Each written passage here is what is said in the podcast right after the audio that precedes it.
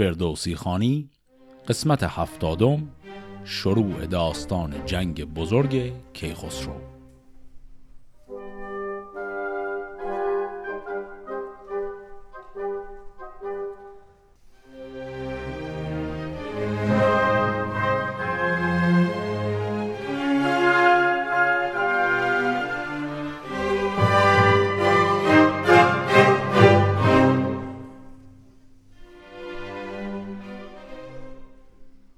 قسمت های قبل دیدیم که اون نبردی که به نام نبرد دوازده رخ معروف شد با پیروزی قاطعانه لشکر ایرانی ها به پایان رسید.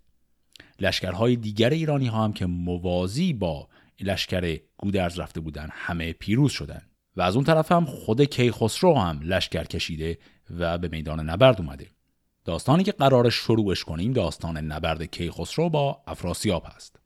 اما این داستان یک مقدمه خیلی طولانی داره. در حقیقت این داستان دو تا مقدمه داره.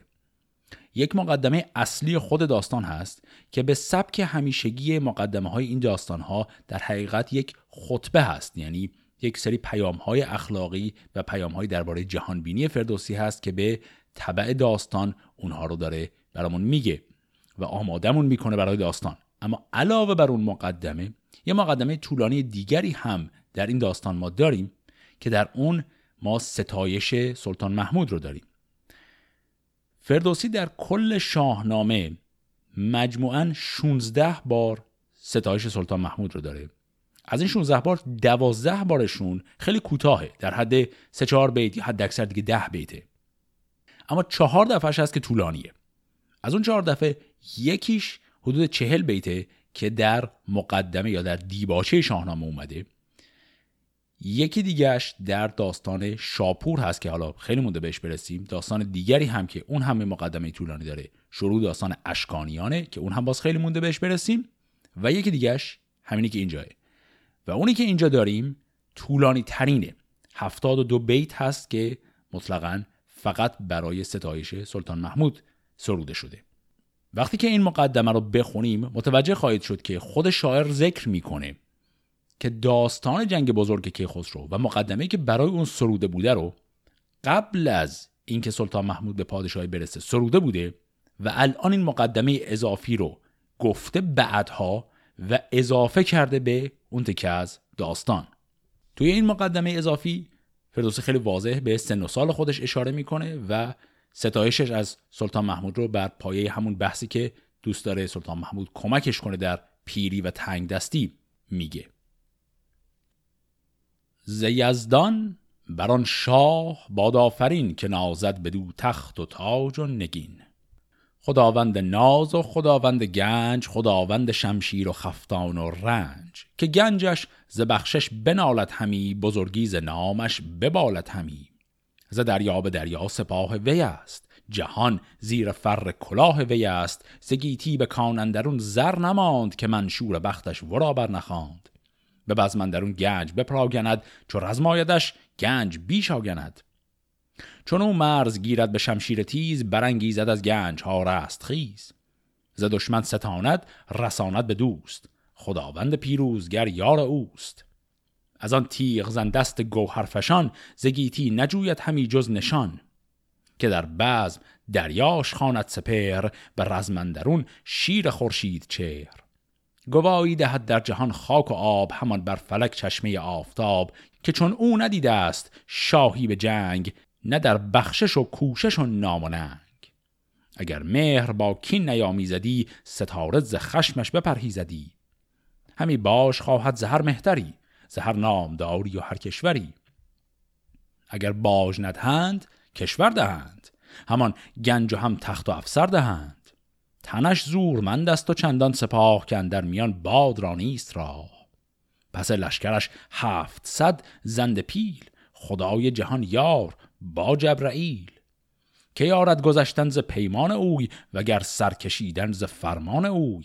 گه بزم گیتی به دور روشن است به رزمندرون کوه در جوشن است.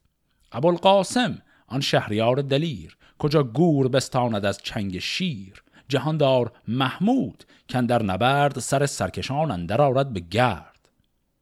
این لفظ ابوالقاسم هم قبلا اشاره کردم که کنیه سلطان محمود هم ابوالقاسمه. پس اینجا الان واضح میشه که منظورش از تمام این ستایش هایی که کرده خطاب به سلطان محموده.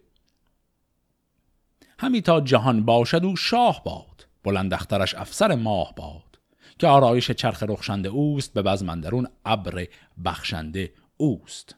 خرد هست و هم نیک نامی داد جهان بی سر و افسر او مباد. سپاه و دل و دست و دستور هست همان رزم و بزم و می و سور هست. یکی فرش گسترده شد در جهان که هرگز نشانش نگردد نهان. کجا فرش را مرقد و مسند است؟ نشستنگه فضل بن احمد است. این فردی هم که الان اسمش اومد فضل بن احمد یک وزیر معروف و بسیار فرزانه بوده که سلطان محمود داشته.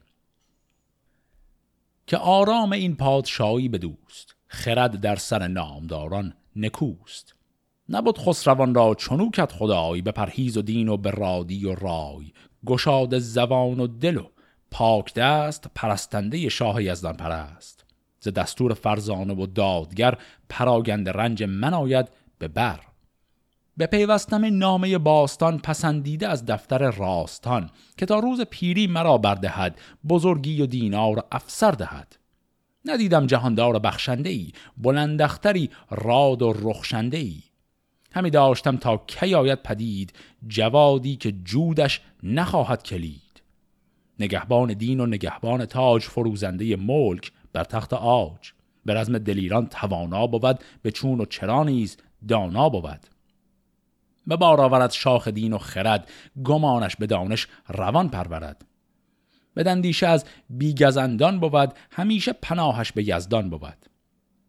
چون این سال بگذاشتم شست و پنج به درویشی و زندگانی به رنج چو پنج از بر سال شستم نشست تنن در نشیب و سرم سوی پست.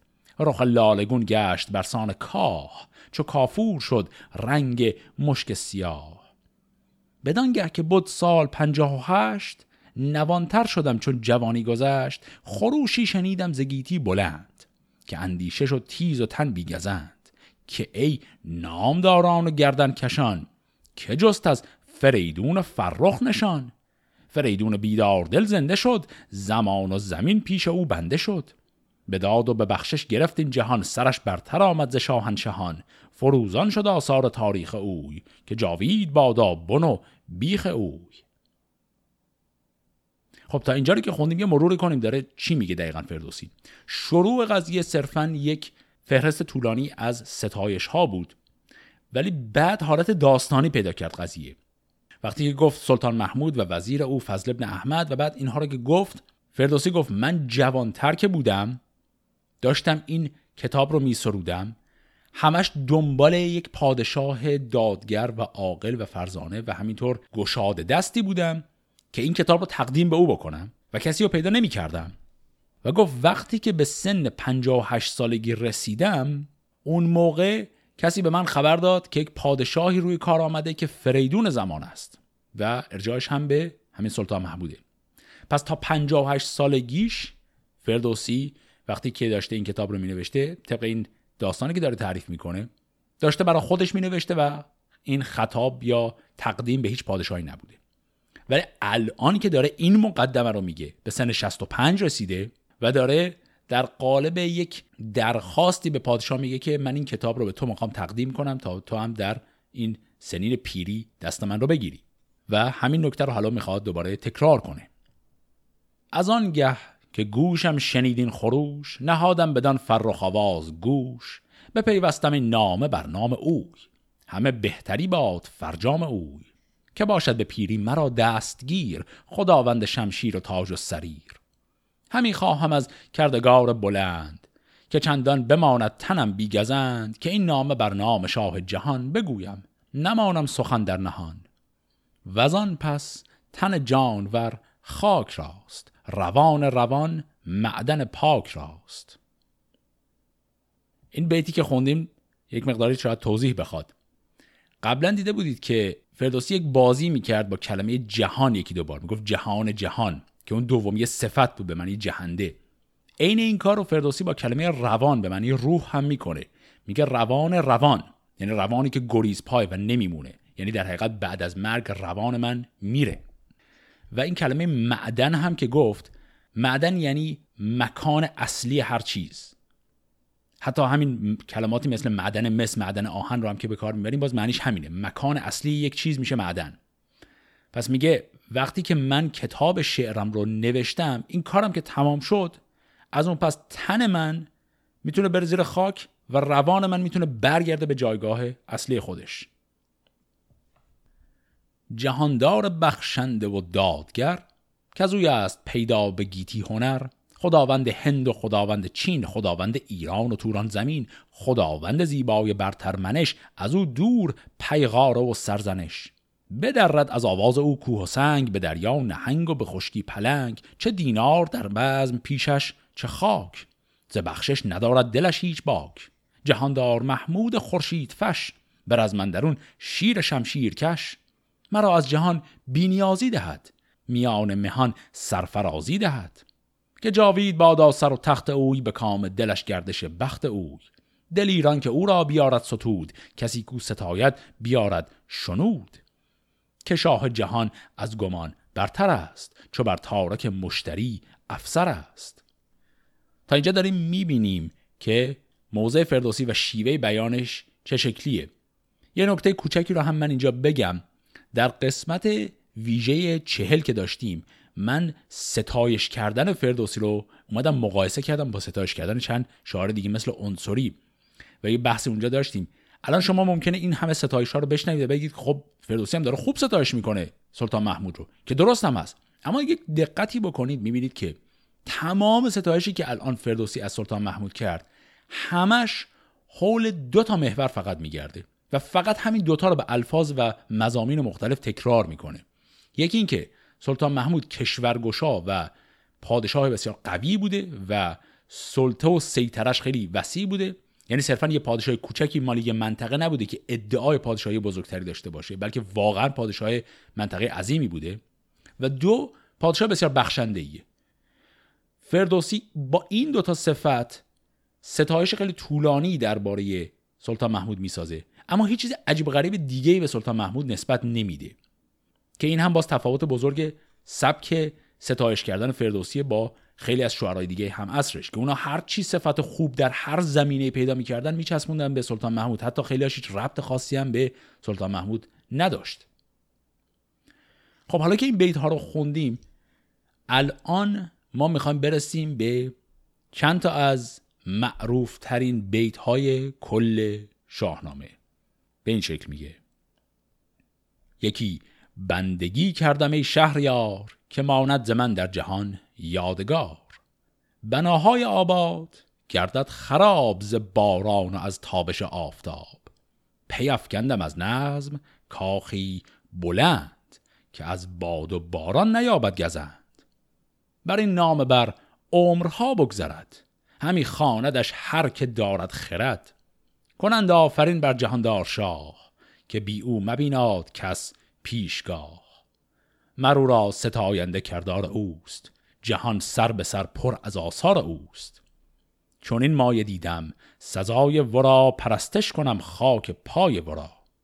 زمان سراسر به دوزنده باد خرد تخت او را فروزنده باد. این دوتا بیت معروف بناهای آباد گردد خراب و بیت بعدش رو مطمئنا همه بارها و بارها شنیدید. اما وقتی الان بزنیمش توی جایگاه اصلیش یک ظرافت خیلی جالبی بر ما آشکار میشه. ما معمولا این دو بیت رو به عنوان شاهدی می‌گیریم بر اینکه فردوسی داره از کار خودش تعریف می‌کنه که درست هم است داره این کارو می‌کنه. اما یه هدف خیلی خاصی داره برای این کارش در این مقایسه در این متن خاص. اون همینه که به نوعی داره کار خودش رو مقبول جلوه میده. به عنوان یک جور معامله خیلی خوب پیش سلطان محمود. حرفش اینه که میگه هر پادشاهی دوست داره از خودش یک بنای عظیمی به جا بگذاره که تا قرنها همه ذکر اون پادشاه رو بکنن به خاطر دیدن اون بنا. و داره به سلطان محمود میگه تو به جای اینکه بخوای بنای واقعی بسازی که تا نسل ها اسم تو زنده بمونه بیا و این کتاب من رو به عنوان کتاب خودت بگیر. این از هر بنایی پاینده تره. یعنی در حقیقت حرفش اینه که داره میگه اگر پشتیبانی من رو بکنی در راه نوشتن این کتاب برای خودت هم سود خیلی زیادی در این قضیه خواهد بود. خب حالا که این نعت و ستایش تمام میشه فردوسی در چند بیت این مقدمه که الان خوندیم رو می‌خواد متصل کنه به مقدمه اصلی که داستان جنگ کیخسرو داشته و سالها قبل نوشته بودتش. اینطوری میگه. کنون زین سپس نامه باستان به پیوندم از گفته راستان. چو پیش آورم گردش روزگار نباید مرا پند آموزگار. چو پیکار کیخسرو آمد پدید ز من جادویی ها به باید شنید. بدین داستان در بارم همی به سنگندرون لاله کارم همی. کنون خطبه یافتم پیش از آن که مغز سخن یافتم بیش از آن. به این شکل میگه من یک خطبه ای برای شروع این داستان داشتم که الان اون خطبه رو حالا می‌خواد بگه چیزی که الان می‌خوایم بخونیم حالا مقدمه اصلی داستان جنگ که خسروه که خیلی هم کوتاهه. ایا آزمون را نهاد دو چشم گهی شادمانی و گاهی به خشم. شگفتن در این گنبد تیزگرد بماندی چونین دل پر از داغ درد چون این بود تا بود دور زمان به نوی تو اندر شگفتی ممان. یکی را همه بحر شهد است و قند تناسانی و ناز و بخت بلند. یکی را همه رفتن اندر وریب گهندر فراز و گهندر نشیب. چون این پرونانت همی روزگار فزون آمد از رنگ گل رنج خار. هر آن کس که سالش برآمد به شست بباید کشیدن ز بیشیش دست. اگر شست ماهی بودی سال شست خردمند از او یافتی راه جست. ز هفتاد بر نگذرد بس کسی ز دوران چرخ آزمودم بسی. و اگر بگذرد آن همه بدتری است بر آن زندگانی بباید گریست. نیابیم بر چرخ گردند راه نه بر دامن دام خورشید و ماه. جهاندار اگر چند کوشد به رنج بیازد به کین و بنازد به گنج. همش رفت باید به دیگر سرای بماند همه کوششی در به جای. تو از کار کیخسرو اندازه گیر کهنگشت کار جهان تازه گیر. که کین پدر باز جست از نیا ز شمشیر و هم چاره و کیمیا. نیا را بکشت و خود ای در نماند. جهان نیز منشور او بر نخواند. چون این است رسم سرای سپنج. بدان کوش تا دور مانی ز رنج. این مقدمه ای که خوندیم دقت کرده باشید همش درباره پیریه. درباره اینکه آدم سنش که میره بالا دیگه آرام آرام باید منتظر مرگ باشه و اگر سنش از یه حدی بره بالاتر اون زندگانی از هر مرگی بدتره و آدم نباید حرس و طمع زندگی دراز رو بزنه. و بعد هم خیلی ناگهان در یک بیت کل این داستان خیلی طولانی که الان می‌خوایم بخونیم رو باز افشا کرد مثل همیشه. گفت که کیخسرو نیا را بکشت پس ما می‌فهمیم که کیخسرو افراسیاب رو می‌کشه. البته این چیزیه که خیلی پیشاپیش هم ما می‌دونستیم به هر حال قرار اتفاق بیفته. ولی خب الان برای ما روشن کرد که توی این داستان قراره چون اتفاق بیفته. و بعد هم گفت خود ایدر نماند. پس خود کیخسرو هم اینجا نمیمونه. اما چجوری نمیمونه؟ این دیگه خیلی واضح نیست.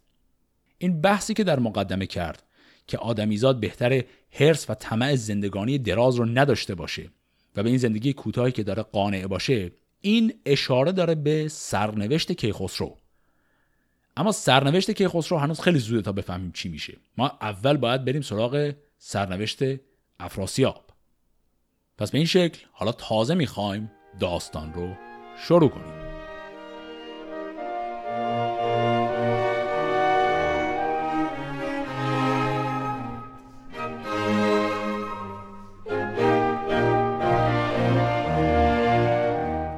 چو شد کار پیران و لشکر به سر به جنگ دگر شاه پیروزگر بیاراست از هر سوی مهتران.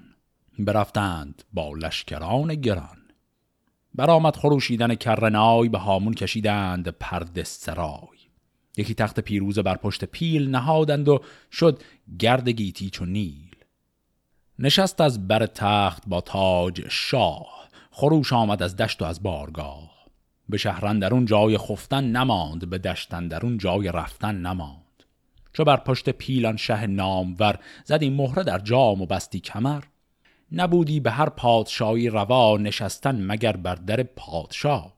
از آن نامور خسرو سرکشان چون این بود در پادشاهی نشان. به مرزی که لشکر فرستاده بود بسی پند و اندرزها داده بود. چون لحراس و چون اشکش تیز چنگ که از ژرف دریا رو بودی نهنگ دگر نام و رستم پهلوان پسندیده و راد و روشن روان. بفرمود چون بازگشتن به در هر آن کس که بود گرد و پرخاش خر. در گنج بکشاد و روزی بداد بسی از روان پدر کرد یاد. ستن را گزین کرد از آن انجمن بزرگان روشندل رای زن. چو رستم که بود پهلوان بزرگ چو گودرز بینادل پیر گرگ. دگر پهلوان توس زرین کفش کجا بود با کاویانی درفش. فرستادگان خواست از انجمن سخنگوی و روشندل و رایزن به هر نامداری و خودکامه ای نوشتند بر پهلوی نامه ای که پیروز کی خسرو از پشت پیل بزد مهره و گشت گیتی چو نیل.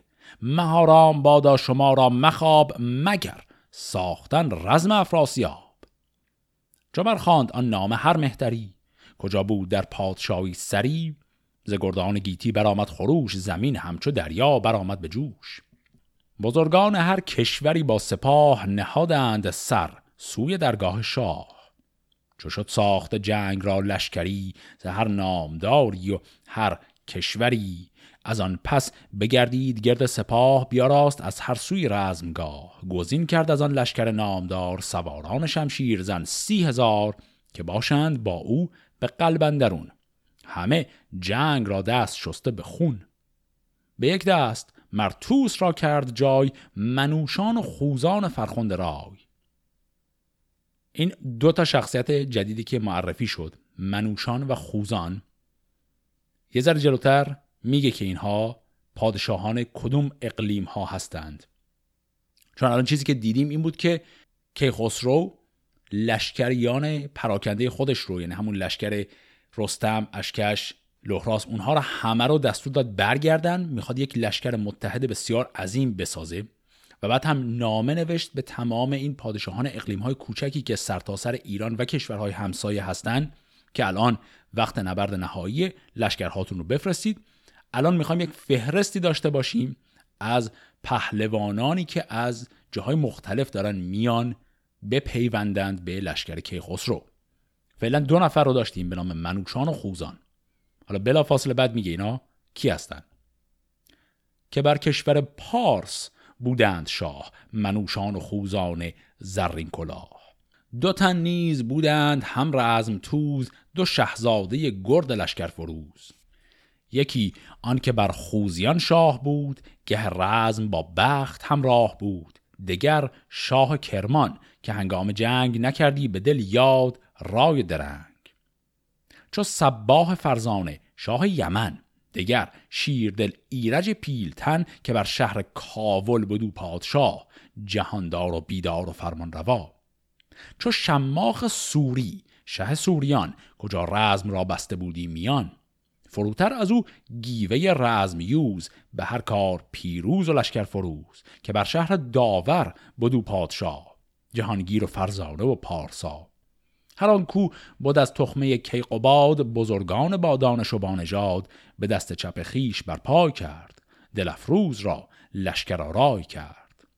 بزرگان کجا از چپ و راست تیغ زدندی شب تار بر تیر میغ تا اینجای این فهرست رو یک مرور خیلی مختصری بکنیم.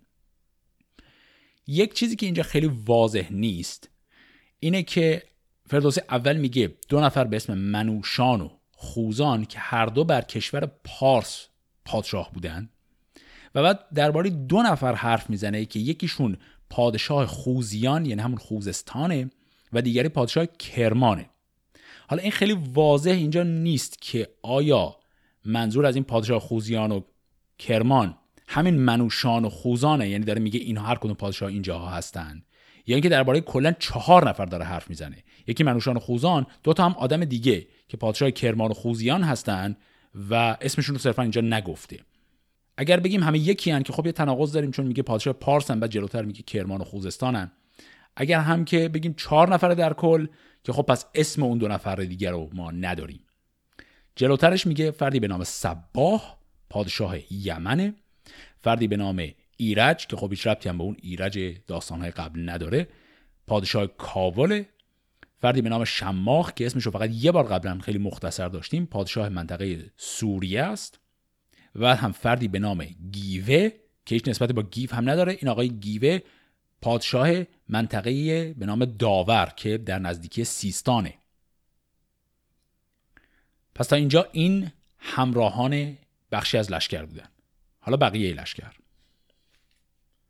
دگر بیژن گیو و رحام گرد کجا شاهشان از پلنگان شمرد. چو گرگین میلاد و گردان ری برفتند یک سر به فرمان کی. دگر آن که بود او ز تخم زراسب پرستنده فرخ آزرگوش اسب پس پشت او را نگه داشتند. همه نیزه از میغ بگذاشتند. زراسب رو هم که خاطرتون هست در داستان فرود داشتیمش پسر توس بود. پس اعضای خاندان زرسپ هم اونها هم اومدن. به رستم سپردان زمان میمنه که یک دل سپاهی بدو یک تنه. هر آن کس که از زاولستان بودند وگر کهتر و خیش دستان بودند به دیشان سپردان زمان دست راست. همه نام آرایش جنگ خواست. سپاهی گزین کرد بر میسره چو خورشید تابان ز برج بره. سپهدار گودرز گشواد بود حجیر سرفراز و فرهاد بود. بزرگان که از برده و اردویل به پیش جهاندار بودند خیل سپهدار گودرز را خواستند چپ لشکرش را بیاراستند. این دوتا منطقه هم اردویل اسمش رو یه بار قبلا داشتیم همون اردبیل امروزیه و برده اسم منطقه در قفقاز. بفرمود تا پیش قلب سپاه به پیلان جنگی ببستند راه. نهادند صندوق بر پشت پیل زمین شد به کردار دریای نیل. هزار از دلیران روز نبرد به صندوق در ناوک انداز مرد. نگهبان هر پیل سیصد سوار. همه جنگ جوی و همه نیزدار ز بغداد گردان و جنگاوران که بودند با زنگه شاوران. گزیده سپاهی ز گردان کرخ بفرمود تا با کمنهای چرخ پیاده ببودند در پشت پیل. که اگر کوه پیش آمدی بر دو میل دل سنگ بگذاشتندی به تیر. نبودی کسان زخم را دستگیر. پیاده پس پیل کرده به پای ابا نه رشی نیزه سرگرای. سپرهای گیلی به پیشندرون همی از جگرشان بپالود خون. این نه رشی نیزه رش واحد طوله که از سر انگشت آرنجه. پس میگه اینها نیزه های دستشون بود که منزه نه رش طولانی بود. خب میشه گفت حد زد نیزه خیلی بلندیه. پیاده صفی از پس نیزدار سپردار با تیر جوشن گذار.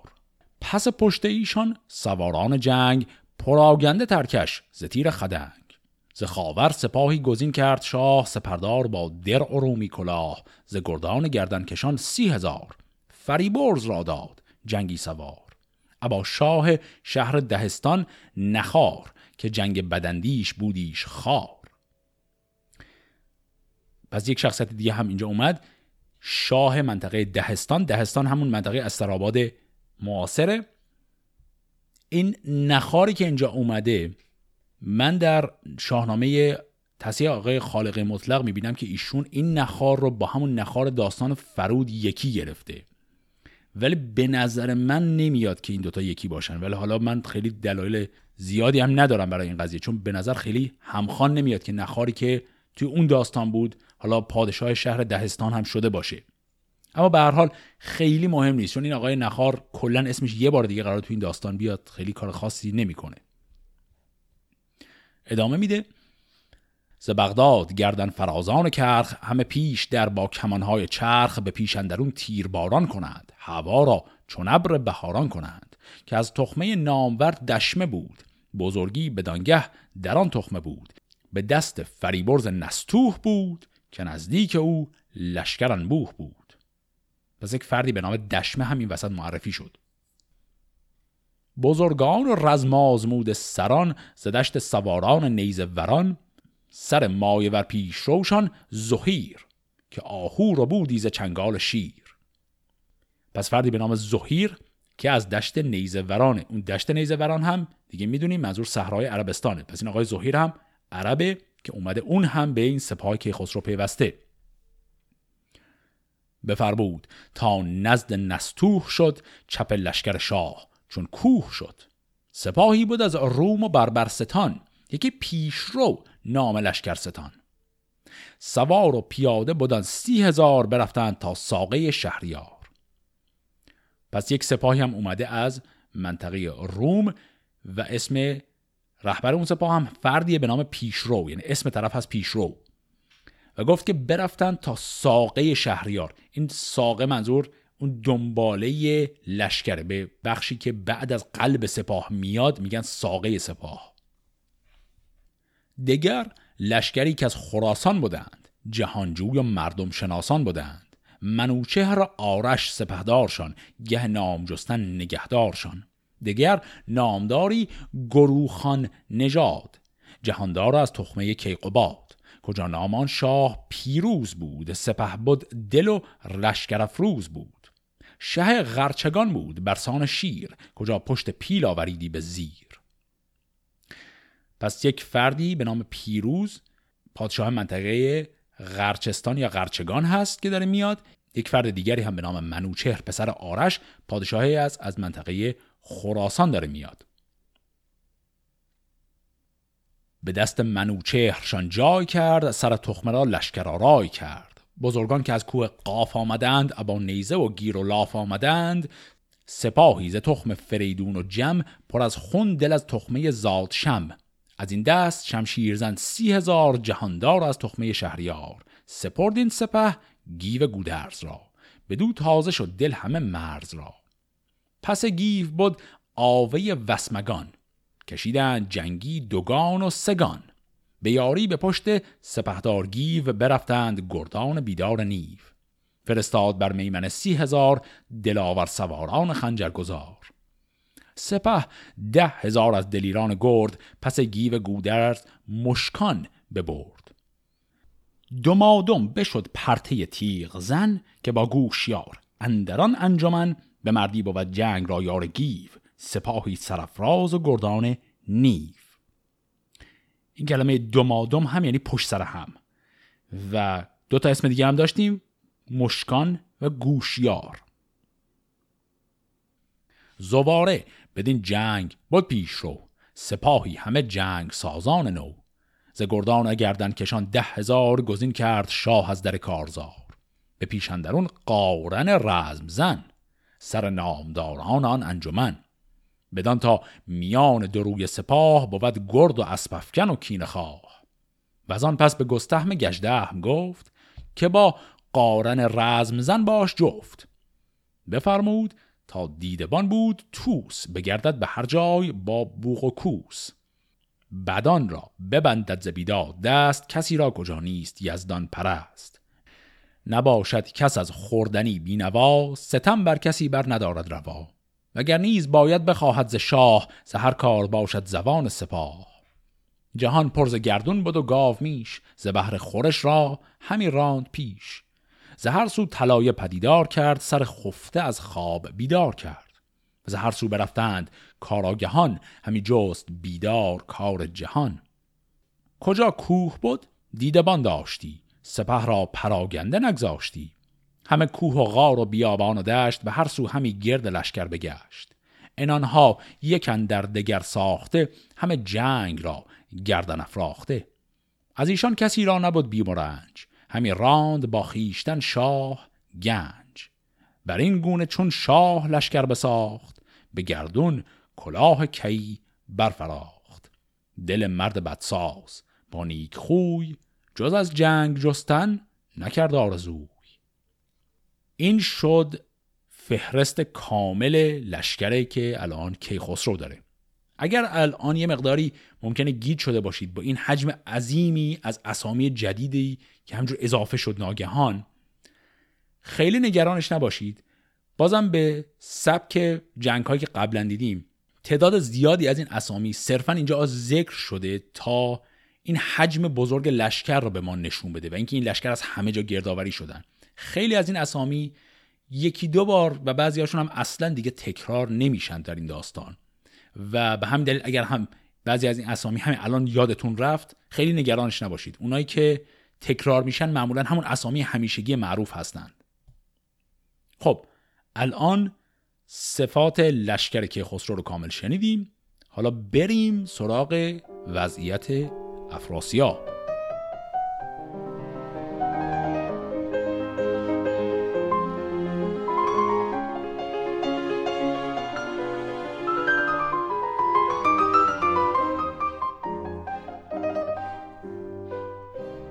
سپهدار ترکان از آن روی چاج نشسته به دارام بر تخت آج دوباره زلشکر هزاران هزار سپه بود با آلت کارزار. نشسته به گلزریون تا کشان همه سرفرازان و گردن کشان. این دوتا منطقه هم کشان که همون کوشان یا همون منطقه بود که اشکبوس درش بود گلزریون هم نام منطقه دیگر هست. یه ذره بالاتر هم اسم شهری رو به نام چاج که شهری در دل توران آورده شد. پس اینجا هم داریم مشخصات جغرافیایی مکانی که الان سپاه افراسیاب هست رو میشنویم. به مرز کورستان زمین هرچه بود ز برگ درخت و ز کشت و درود بخوردند یکسر همه بار و برگ جهانی همه آرزو کرد مرگ. سپهدار ترکان به بیکند بود بسی گرد او خیش و پیوند بود. همه نامداران ماچین و چین نشسته به مرز کورستان زمین جهان پر ز خرگاه و پرده سرای ز خیمه نبود بر زمین نیز جای. جهانجوی پردانش افراسیاب نشسته به کندز به خرد و به خواب. نشستن در آن مرز از آن کرده بود که کندز فریدون برآورده بود. برآورده در کندز آتش کده همه زند و استا به زر آزده. ورا نام کندز بودی پهلوی اگر پهلوانی سخن بشنوی کنون نام کندز به بیکند گشت زمانه پر از بند و ترفند گشت. پس توی چند بیت فهمیدیم یک شهریه به نام کندز که این شهر درش یک آتشکده ای هست که فریدون اون رو بنا کرده بوده و الان اسم اون شهر رو میگن بیکند و اون جایی که الان درش افراسیاب هست. نبیر فریدون بود افراسیاب. ز کندز به رفتن نکردی شتاب. خود و ویژگانش نشسته به دشت. سپهر از سپاهش همی خیره گشت. ز دیبای چینی سراپرده بود فراوان به پردندرون برده بود. به پردندرون خیمه های پلنگ برا این سالار ترکان پشنگ. نهاده به خیمندرون تخت زر همه پیکر تخت در و گوهر نشسته بر او شاه توران سپاه به چنگندرون گرز و بر سر کلاه. ز بیرون دهلیز پرد سرای فراوان درفش بزرگان به پای. زده بر در خیمه هر کسی که نزدیک او آب بودش بسی برادر بود و چند جنگی پسر چو خیشان شاهان که بود با هنر. همی خواست کاید به پشت سپاه به نزدیک پیران بدان رزمگاه. پس این لشکری که افراسیاب با خودش میاره برادر خودش که میشه همون کرسیوز و تعدادی از پسرانش هم با این لشکر همراهند. الان همه می‌خوان برن که برسن به پیران و تازه الان می‌خواد خبر کشته شدن پیران به اینها برسه. سهرگه سواری بیامد چو گرد سخنهای پیران همه یاد کرد. همه خستگان از پس یکدیگر رسیدند گریان و پرخاک سر. همی هر کسی یاد کردان چه دید و از آن بد که از ایران به دیشان رسید. ز پیران و لحاک و فرشید ورد و از آن نامداران روز نبرد. چه روی سپاه و چه پشت سپاه چه زاری رسیدن در آن رزمگاه. همان روز کی خسرو آنجا رسید زمین کوه تا کوه لشکر کشید به زینهار شد لشکر ما همه حراسان شد از بیشبانی رمه. چو بشنید شاه این سخن خیره گشت. سیه شد رخش چون دلش تیره گشت. خروشان فرود آمد از تخت آج به پیش بزرگان بینداخت تاج. خروشی برآمد ز لشکر به درد رخ نامداران شد از درد زرد ز بیگان جایش بپرداختند ز خیشان یکی انجمن ساختند. از آن درد بگریست افراسیاب همی کند موی و همی ریخت آب. همی گفت زار ای جهان بین من سوار سرفراز روین من. جهانجوی لحاک و فرشید ورد سواران و شیران روز نبرد. از این جنگ پور و برادر نماند بزرگان و سالار لشکر نماند. بنالید و برزد یکی باد سرد پس آنگه یکی سخت سوگند خرد به یزدان و بیزارم از تخت و گاه وگر نیز بیند سر من کلاه. قبا جوشن و اسب تخت من است. کله خود و نیزه درخت من است. از این پس نخواهم چمید و چرید وگر تاج را خیشتن پرورید. مگر کین آن نامداران من دلیران و خنجرگزاران من بخواهم ز کیخسرو شومزاد که تخم سیاوش به گیتی مباد. خروشان همی بود از این گفتگوی. ز کیخسرو آگاهی آمد بدوی که لشکر به نزدیک جیهون رسید. همه روی کشور سپه گسترید. بدان درد و زاری سپه را بخواند. ز پیران فراوان سخنها براند. ز خون برادرش فرشید ورد ز روین گرد آن سپهر نبرد. کنون گاه کین است و خون ریختن به شیر ژیان اندر آویختن. همم رنج مهر است و هم درد کین از ایران و از شاه ایران زمین. بزرگان ترکان به دفراسیاب بگفتند و کردند مژگان پراب که ما سر به سر مر تو را بنده ایم نگردیم از این کینه تا زنده ایم. چو پیران و روین ز مادر نزاد چو فرشید ورد آن فریدون نژاد. کنون ما همه پیش شاهندریم اگر سرفرازیم و گر کهتریم. ز خون گر در و کوه دریا شود درازای ما همچو پهنا شود یکی بر نگردیم از این رزمگاه. اگر یار باشد خداوند ما. دل شاه ترکان از آن تازه شد بخندید و بر دیگر اندازه شد. در گنج بکشاد و روزی بداد دلش پرز کین و سرش پرز باد. گله هرچه بودش به دشت و به کوه ببخشید بر لشکرش هم گروه. ز گردان شمشیر زن صد هزار گزین کرد شاه از در کارزار. سوی بلخ بامی فرستادشان بسی پند و اندرز ها دادشان که گستهم نوگزر بود آنجا به پای. سواران روشن دل رهنمای. پس گروه صد هزار نفره رو فرستاد به نبرد در منطقه بلخ که پایگاه گستهم نوزره یه لحظه اینجا من این پرانتزی رو باز کنم. بعضی از شما ممکنه از این جای داستان یه مقدار گیچید ما دو تا شخصیت به نام گستهم داریم. یکیشون گستهمی که تا الان خیلی زیاد باش کار داشتیم و در انتهای نبرد دوازده رخ هم داشتیمش. گسته پسر گجدهمه همونی که رفیق صمیمی بیژن هست. یه گستهم دیگه بود که خیلی وقت پیش معرفی شد بعد کلا تو داستان دیگه حضور زیادی نداشت تا الان دوباره اومدش. و اون هم گستهم پسر نوزر یعنی برادر توسه. اگر برگردید و داستان نوزر رو گوش بدید اونجا اسم گستهم میاد ولی بعد دیگه خیلی ازش خبری نیست. الان اینجا دوباره گستهم در داستان حضور داره. خب پرانتز رو ببندیم ادامه بدیم پس یک لشکری رو الان افراسیاب داره میفرسته به اون منطقه. گزین کرد شمشیر زن سی هزار سواران گرد از در کارزار به جیهون فرستاد تا بگذرند به کشتی رخ آب را بسپرند. بدان تا شب تیره بی ساختن نیارد به کشتی کسی تاختن. فرستاد. بر هر سوی لشکری بسی چاره بر ساخت از هر دری. چون این بود فرمان یزدان پاک که بیدادگر شاه گردد هلاک. شب تیره بنشست با بخردان جهان دیده و رایزن موبدان. زهر گونه با او سخن ساختند. جهان را چپ و راست انداختند. بران برنهادند یک سر که شاه بران سوی جیهون گذارد سپاه. همی چاره جست از بد بدگمان سپه را به دو نیمه کردان زمان. قراخان کجا بود مهتر پسر؟ بفرمود تا رفت پیش پدر. پس ما اینجا یک شخصیتی داریم به نام قراخان که پسر بزرگ افراسیابه. پدر بود گفتی به مردی به جای به بالا و دیدار و فرهنگ و رای. ز چندان سپه نیمه او را سپرد جهان دیده و نامداران گرد. بفرمود تا در بخارا بود به پشت پدر کوه خارا بود.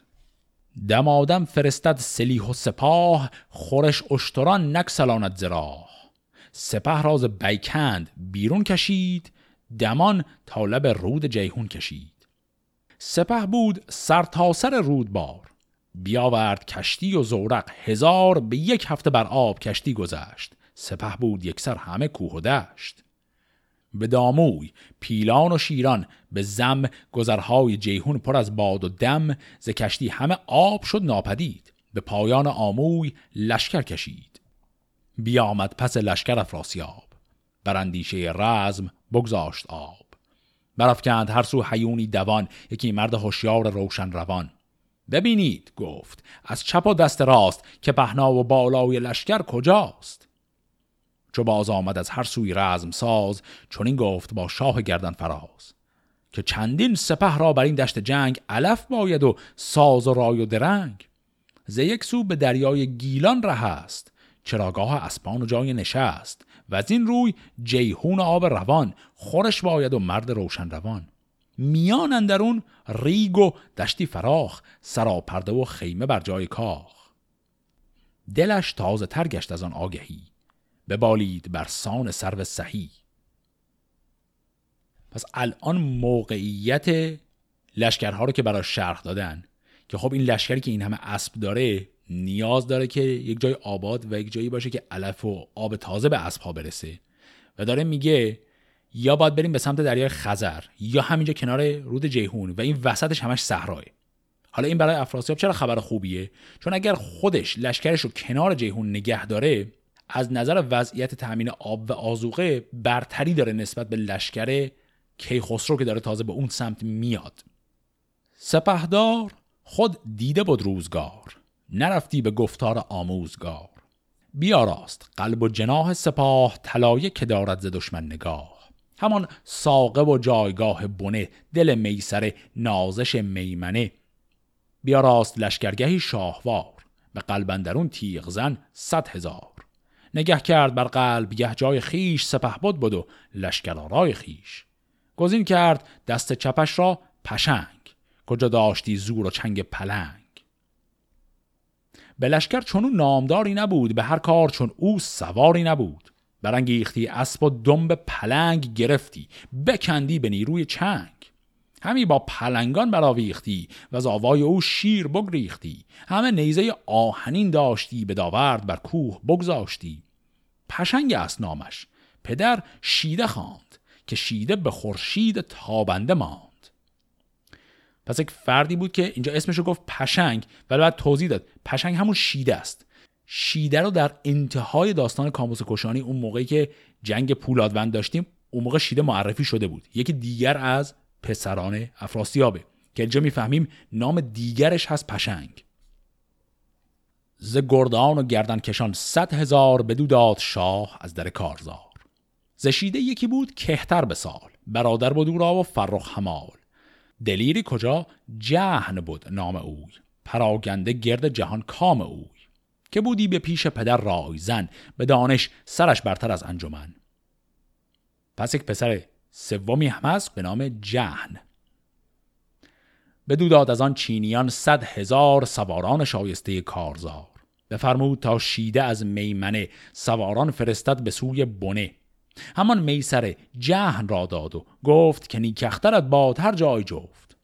چون افراسیاب آن چهارم پسر کمر بسته آمد به پیش پدر بدو داد ترک چگل صد هزار زرهدار با گرزه گاوسار. که باشد نگهبان پشت پشنگ نپیچد اگر بارد از ابر سنگ. اینجا یک چیزی که ممکنه یه مقداری باز گیج کننده باشه اینه که گفت اسم پسر چهارمش هست افراسیاب. یعنی افراسیاب یه پسر داره هم اسم خودشه چهارم پسرشه و الان هم یه بخشی از لشکر رو به او داد. سپاهی به جنگی کهیلا سپرد یکی نیز بر برز ایلا سپرد. پس دو تا آدم دیگه هم داریم به نام کهیلا و برزیلا نبیره جهان دیده افراسیاب که از پشت شیران بریدی کباب. دو جنگی که تورا و سورا بودند. به یک دل به یک کوه خارا بودند. پس دو تا آدم دیگه هم باز اضافه شد. این هم, عین همون قضیه که در مورد جنگ کیخسرو داشتیم. یه عالم اسامی جدید اینجا داره معرفی میشه. ما فقط یه تعداد خیلی کمیشون رو بعدا دوباره باشون کار داریم. سوی میمنه لشکری برکشید که خورشید گشت از جهان ناپدید. تتاری و غزی و خلخ سوار همان سی هزار از در کارزار. که سالارشان بود پنجم پسر. یکی نام بر گرد پرخاش خر. ورا خواندندی گو گردگیر که بر کوه بگذاشتی تیغ و تیر. پس پسر پنجمش یک لشکری رو می‌گیره دست که از منطقه تتار غز و خلخ دارن میان و اسمش رو درست نمیگه. صرفا میگه بهش میگن گو گردگیر دمور و خرنجاش با او برفت. به یاری جهن سرفراز و تفت. آقای دمور اگر یادتون باشه اسمش رو خیلی وقت پیش تو داستان سیاوش داشتیم. ولی این آقای خرنجاش این جدیده. ز گردان و جنگ آوران سی هزار برفتند با خنجر کارزار. جهان دیده نستوه سالارشان پشنگ دلاور نگهدارشان. همان سی هزار از یلان بدگمان برفتند با گرز و تیر و کمان. سپهبد چون اغریرت جنگ جوی که با خون یکی داشتی آب جوی. پس یه آقای اغریرت جدیدی هم داریم که نسبتی با اون اغریرت برادر کشته شده افراسیاب طبیعتا نداره. و از آن نام بر تیغ زن چل هزار گزین کرد شاه از در کارزار. سپهدار کرسیوز پیلتن جهانجوی و سالاران انجمن. بدو داد پیلان و سالارگاه سر نامداران و پشت سپاه. و از آن پس گزید از یلان ده هزار که سیری نداند کس از کارزار. بفرمود. تا در میان دو صف برآوردگه بر لبارند کف. پراگنده با لشکر اسب افکنند دل و پشت ایرانیان بشکنند. سوی باختر بود پشت سپاه شب آمد به پیلان ببستند راه. چون این ساخت سالار گیتی فروز که دارد سپه چشم بر نیمروز. کلمه نیمروز هم به معنای جنوبه. خب چیزایی که کلا تا حالا توی این داستان داشتیم هنوز اتفاق خاصی نیفتاده. خیلی شبیه شروع داستان جنگ دوازده رخه. صرفا یک فهرست خیلی طولانی داشتیم از لشکر هر دو طرف و فرماندهان این لشکرها.